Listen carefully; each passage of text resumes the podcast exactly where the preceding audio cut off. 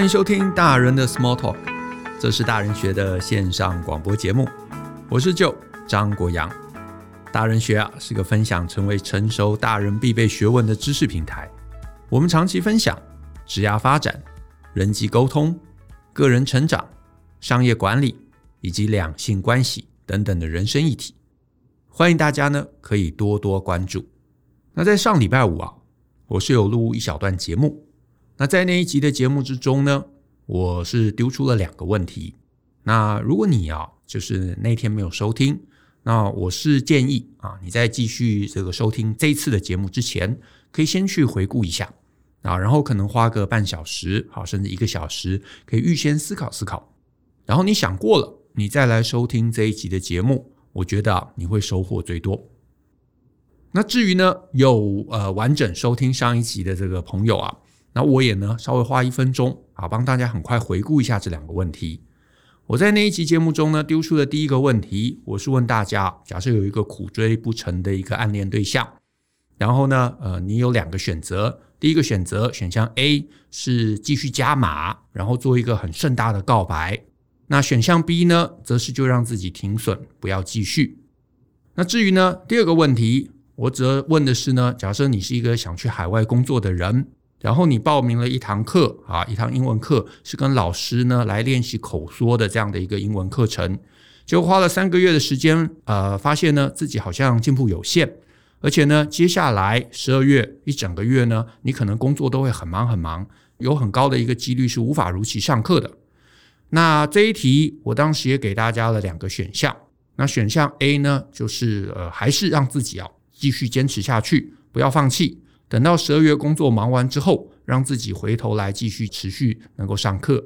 那至于选项 B 呢，则是让自己呃停损，不要继续停下来课程啊。虽然会有一些金钱的一个损失，可是啊，多少还可以稍微拿回来一点。那我当时就是问大家，面对这样两个情境，你会怎么选择？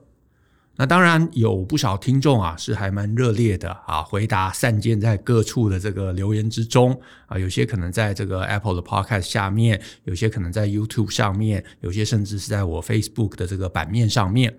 那我呢，尽量啊都有认真的这个看过。那我今天啊，在这一集，我就想要来跟大家分享一下，我呢是怎么看待这两个问题的。可是呢，我也要先提醒。啊，我的解答不是什么人生的标准答案，所以请大家千万不要误会。基本上就是我一个主观的想法啊，你跟我选的不同，这个不表示你是错的，很可能只是我们想法、我们重点不同，甚至搞不好你呃题目没有完全听清楚也没有问题。可是呢，我比较想要在今天的这个节目中告诉你我是怎么想的啊，我怎么推导这整个过程的，所以呢。就算我们选择不同，可是你听完了，诶，搞不好你会发现有一两个我的思考是你可以参考的，尤其是你将来碰到呃类似的人生选择的时候，你会怎么做啊？搞不好会有一些不一样的一个想法啊。那如果是这样，那我觉得就会很有帮助。所以重点不是标准答案，重点是去听这整个推导的过程。好，那如果是我自己面对这样两个情境。基本上，我在问题一，我会选择 B，也就是让自己停损，不要继续。至于呢，我在问题二，我呢会选择 A，就是让自己持续下去，不要让自己停住。那我在上一集啊，那个提问完的时候，我有讲过一段话，我说呢，你一定听过很多人讲，就是成功的关键在于坚持到底，对不对？就算你碰到失败，你也不要随便放弃。就算你碰到挫折，你也要持续坚持到底。可是呢，你一定也听过另外一段话，就是呢，有人会告诉你，那些能够在社会上面活得久的人，都是懂得停损的人。他们知道脚底抹油，他们知道什么时候要逃跑，所以他们没有遭遇重大失败。那我在上一集最后我就说啦，两句话分开来看，分开来听都没有问题，都很有道理。可是你合在一起。你不觉得这个就让人觉得有些困扰了吗？那有些事情到底我该坚持，有些事情到底我该停损，这中间的判断拿捏该怎么样去掌握？所以今天呢、我就想要来好好的来谈谈什么样的状况我会停损，什么样的状况我又会坚持到底啊？这也就连带回应到刚刚提到的这两个问题：为什么我会做出不一样的选择？那对这看似矛盾啊，就是停损还是坚持这样的一个状况，我自己啊，其实是有一个还蛮简单的判断原则，就是对我而言啊，判断的参数是两个东西，一个参数叫做累积。一个参数叫做伤害，坚持的关键在于这整个过程累积多，停损的关键在于这整个过程伤害多。所以对我而言啊，很简单的一个判断就是，如果这件事情伤害少，可是累积多，那我就会坚持。可是呢，当这件事情反过来，它是累积少，可是伤害多的时候，那我就选择停损。那我们回到啊前面提到的这两个问题，在第一个问题中，虽然买花或者订圣诞大餐，它可能不会花很多钱，可是呢，要记得，当你呃试着追女生，而这个女生呢始终不愿意接受的时候啊，甚至是你们之间啊连任何的连接都不会发生的时候，这个时候你尝试更多的努力，往往是会让对方觉得不舒服，觉得压力，觉得想躲开你的。所以呢，原本他可能对你呢也不是讨厌，他单纯就是没感觉。可是呢，当你一直一直一直做了各式各样的事情，甚至是当众告白送花，那他可能会产生一个觉得不舒服、想要逃走、想要不要再看到你的这样的一个情绪。而这个逃避、这个想不要见到你的心情越来越巨大之后，他慢慢对你的情绪就可能会变成讨厌，甚至是憎恶了。那我相信很多男生啊，很多男生小时候应该都有那种热切追女生的经验。可是呢，当你尝试过几次之后，你恐怕都会发现，最后几乎都是这个两个人闹，这个可能吵了架啊，就是他生气你也生气，或者是呢他躲你怎么样都找不到他，总之就是最后两人老死不相往来。可是呢，我相信你到一个年纪。比方说，你到了二十几岁、三十岁，你应该也会知道，其实啊，你在这个社会上打滚，被人讨厌，或者是被闪躲，其实这并不是什么好事的。那当然，有时候这是无可避免的，就是有些人你知道，在公司里头或者是哪里，他就是看我们不顺眼，这个部分有可能真的无能为力啊，甚至是你可能也不能做什么。可是呢，如果你让那些原来不讨厌我们的人，最后，因为我们的愚笨啊，可能送花、当众告白啊这种事情，或者是任何其他过度用力的追求，然后导致他们最后讨厌我们。这个甚至不是他讨厌而已哦，有可能他周围的朋友连带也会讨厌我们，甚至敌视我们。这几乎就不会是好事了。而且呢，我刚刚也提到啊，我在前面的题目也提到，这些人跟你还是职场的同事。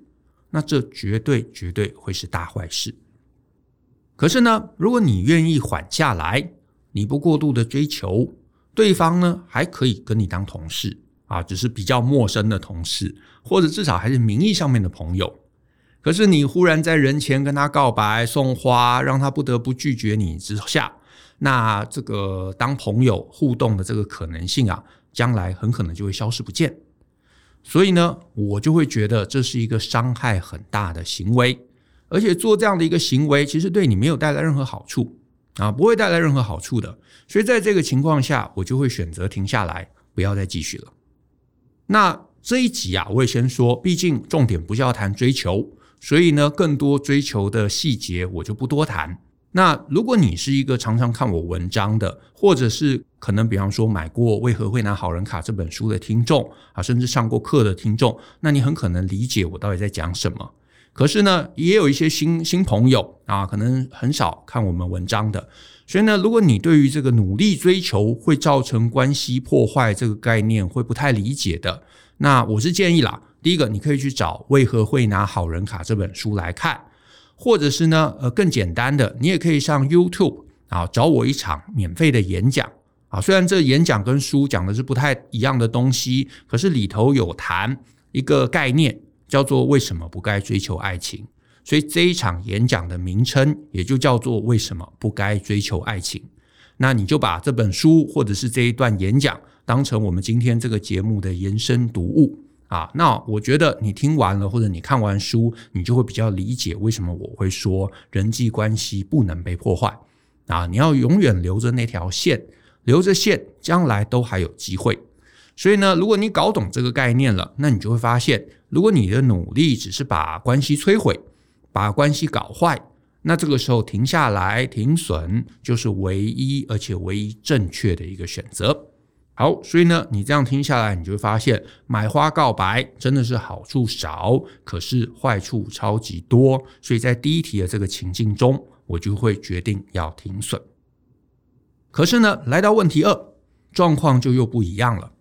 我在问题呢有提到几个，第一个，你希望将来要去海外工作。啊，也因为是这样的一个目标，所以你开始找了英文老师学口语，而且学了可能三个月的时间。可是因为呢，你觉得可能自己基础不好，所以呢，这三个月虽然花下去了，但是进步有限。那我也得说，其实很多人啊，可能是你，可能是呃身边的一些朋友，常常都是这样，就是会在这个阶段选择放弃。但我得告诉各位，这个时间段反而。反而是我们最需要坚持的时间段。那这个原因在于啊，因为你现在做这件事情虽然是进步有限，可是其实你确实是有一点一点一点的在往目标靠近。你的目标是什么？就是要去海外工作嘛。那你要去海外工作，你的语言能力本来就是要提升的，对不对？可是你要提升，那我们也必须要理解，这本来它就不是一件容易的事情。不是说，诶，我上了课，明天忽然就变很厉害。很多事情的初期啊，本来就是进步缓慢的，移动缓慢的。不管这是学新东西啊，或者是健身减重啊，或者是养成一个新习惯，这一类啊，涉及到自我改变的主题，它通常都需要前面一段平缓的时间酝酿。那你需要方法，当然也需要有人引导你，然后更关键的。是你要理解初期的缓慢，初期的艰难，所以你不能让自己一下子就受挫就放弃。那你在这个过程中啊，刚刚提到你的目标是要去海外工作，你为了达成这个目标，你投入的部分其实当然就是学费啊，还有时间。那我在题目中也提到，学费对你而言不是负担啊，那你只是因为十二月刚好比较忙，然后又觉得自己进步有限，所以心态上就觉得有些退缩了。可是呢，你要想哦，如果你退费，你会拿回来的大概就是一半。一年的课程上了三个月，只能退一半，其实你是不划算的。而且这笔钱其实又没有造成你的负担。那我的话，我就会不如等到一月之后啊，十二月就算很忙，那就忙吧。等到一月之后，那我继续把这个课程跑完。我们就想嘛，最差会有什么结果？最差的结果就是你真的上完这十二个月了，学费归零了，你完全不能退费，然后你的进步还是只有一点点。可是呢，也会有一个好的结果，就是有可能你的进步会超乎你预期。那总之，这个学费刚刚已经提了，对你负担很少，你就当这个学费都没有，都消失了，你的代价还是很低嘛。可是后面会发生什么事情不知道，所以期望很高。而且呢，也确实在这个过程中是有帮你一点一点的靠近终点，那我就会让自己继续下去。而且你也不要忘记了，你很可能现在退费之后，你一段时间就不会再有勇气去报下一堂课，所以呢，你就会让自己离开这个环境。原来三个月累积的东西，一旦你在这里放弃了，常常就可能迅速归零。所以呢，总之，你做一个新的尝试。只要你发现自己有一点一点一点的突破，哪怕是很小的突破，你都应该让自己坚持下去。那事实上啊，我其实更想在今天的节目中跟大家讲一个我个人觉得还蛮重要的概念。这个概念是这样，就是呢，其实对我个人而言，今天不管是停损也好，是坚持也好，其实它都是相同的事情。它只是一个能不能有效达成终点过程中的手段或者是方法。你说，诶，这什么意思？哎，是这样。我先讲坚持，坚持，我想大家都比较容易理解。因为呢，当你坚持一个事情的时候，你就是看到目标嘛，目标很明确，对不对？你要去海外这个工作，所以你念英文，所以要把英文念好，这个联动性很强。然后又发现，哎，自己确实有缓慢的进步，所以我说，这个时候你要坚持，我相信大家都可以理解。因为呢，只要你觉得有前进，哪怕前进的很慢，一点一点，一步一步，可是你只要愿意这个把时间拉长，你总会让自己离目标越来越近。那这个我也强调，这个在很多事情的初期啊，尤其是学新技能的时候，你从零到一的步调一定是最慢的。啊，这个概念我之前在大人学的网站啊有写过一篇文章，如果你有兴趣的，你可以找来看。这篇文章呢叫做《企业培训讲师告诉你为何你的学习总是没有效果》。所有学习的刚开始，你一定要花很大的力气去跨越前面的那一段啊，或者很长的时间才能看出明显的进步。可是只要这个进步累积足够。你后面的进步就会越来越轻松，而且会越来越快。所以呢，坚持是达成目标的一个手段。那我想这个概念绝对很容易理解。可是呢，我要告诉你的是，停损也是为了达成目标的一个手段。你说啊，停损跟达成目标关联在哪里？是这样，对我而言，停损的目的不是为了放弃，停损的目的是你不能因为你看错、走错、选错。让你元气大伤，让你元气大伤到你失去抵达终点所需要的能力。我们就举例吧，金融投资，你看错停损，不是说哦，从此我就不要赚钱了，而是你发现自己看错了，而且你投入的金额可能很巨大，或者是商品可能杠杆的这个比例很高。如果你这个时候不逃，你这个时候不跑，你很可能是要大赔的。这个大赔就会让你远离目标，也就是可能赚到足够的钱，对不对？大赔会让你远离目标，甚至大赔还会让你导致负债。也因此，在这个点上，如果你不希望元气大伤，你还是希望要能够赚到足够的钱，你就得从这里停损转进，然后找下一个机会，这是停损的目的。我再重复一次哦，停损，你终究还是要去那个目标，只是你发现这条路走不通了，所以你让自己停下来。追求的停损也是同样概念，你停损了，不是说我就不谈恋爱了，而是你知道继续下去可能会把人际关系打坏，对方可能会逃走，对方可能会害怕我们，对方可能会再也不想理我们。所以呢，你虽然现在停下来很痛苦、很辛苦，可是你就是要让自己有能力逼自己停下来。不要再继续做出那些会打坏关系，或者是让对方感受压力的行为。所以你的停损不是说你讨厌对方，不是说你再也不玩了，而是你其实是希望保护好这段关系，然后呢，留着那一条人情的线，等到将来再找一个重新可以产生连接的机会。所以，请记得，停损绝对不是为了放弃。停损是让自己还有机会可以朝目标迈进，所以简单讲啦，就是阻碍太大的时候，大到你继续往前你会受到重伤，那这个时候你先退后。所以停损的目的是为了前进，不是为了后退。后退是因为过不去，你只好退回来找其他路。所以这个概念跟很多人想象的是完全不同哦。因为我认识确实很多人，他们把停损啊。当成是给自己放弃时候的一个辩解啊，这个太难了，好，那我们停损啊，这个太累了，所以我们停损啊，这个我没有什么进步，所以我们停损。甚至是有人在投资或者金融操作上面，他也不太懂，反正就是人家告诉他什么跌了十 percent 或者跌了五 percent 就要跑，所以那个数字跌破他就停损。可是他其实从来都没想过停损到底是为了什么。可是呢，来，我这边再重复一次。停损是为了自我保全，停损是为了重新建立目标，停损是让你修正方向，最后你还是要去那个目标。所以呢，既然你看哦，不管是坚持或者停损，你都是为了达成目标，所以他们其实在逻辑上啊是可以并存的。